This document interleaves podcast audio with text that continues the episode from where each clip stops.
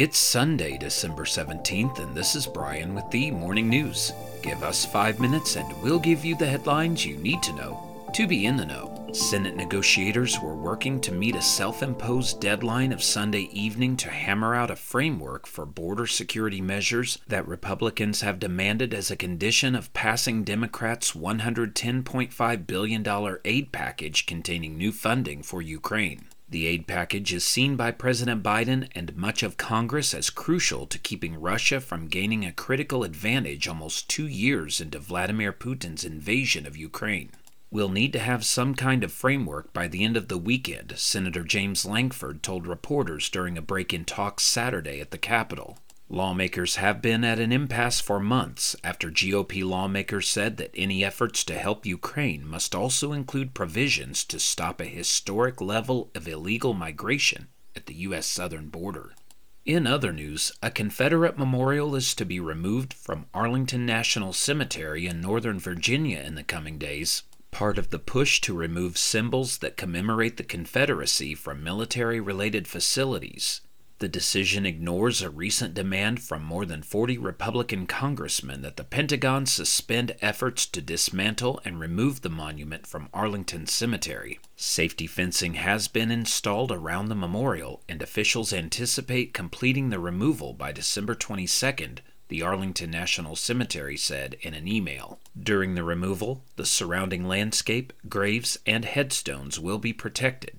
Virginia Governor Glenn Youngkin disagrees with the decision and plans to move the monument to the New Market Battlefield State Historical Park in the Shenandoah Valley, according to Governor Youngkin's office. Around the world, a Vatican court on Saturday found Italian Cardinal Giovanni Angelo Becciu guilty of embezzlement and fraud and sentenced him to five and a half years in prison, marking a stunning fall from grace for a man who was once one of the most powerful advisers to the Pope. Becciu, who is denied any wrongdoing, was the first cardinal to be tried in Vatican City's criminal court. The 75 year old Italian cardinal was the highest ranking of 10 defendants in the two and a half year Vatican trial, which centered on losses from a failed London property investment. The charges also concern the alleged misuse of money intended to help free a kidnapped nun, but allegedly spent instead on resort vacations and luxury goods from Prada and Louis Vuitton. Pope Francis changed Vatican laws several times during the investigation in ways that the lawyers said favored the prosecution and violated the right to a fair trial, according to the defense. Meanwhile, Bethlehem is gearing up for a subdued Christmas without the festive lights and customary Christmas tree towering over Manger Square after officials in Jesus' traditional birthplace decided to forego celebrations due to the Israel Hamas war. The cancellation of Christmas festivities, which typically draw thousands of visitors, is a severe blow to the town's tourism dependent economy. The economy is crashing, Mayor Hana Haniyeh told the Associated Press on Friday. But if we compare it with what's happening to our people and Gaza, it's nothing.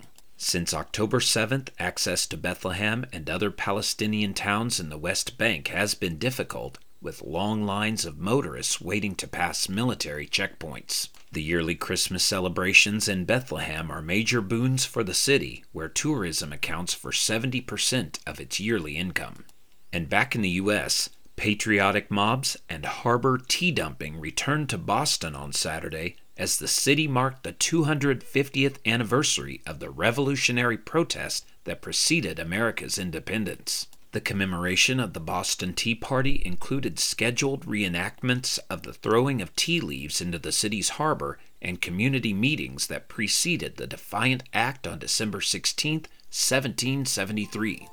It's a reminder for all of us, not just here in the U.S., but all over the world, that democracy is in action, said Boston Mayor Michelle Wu at a news conference Friday previewing the anniversary.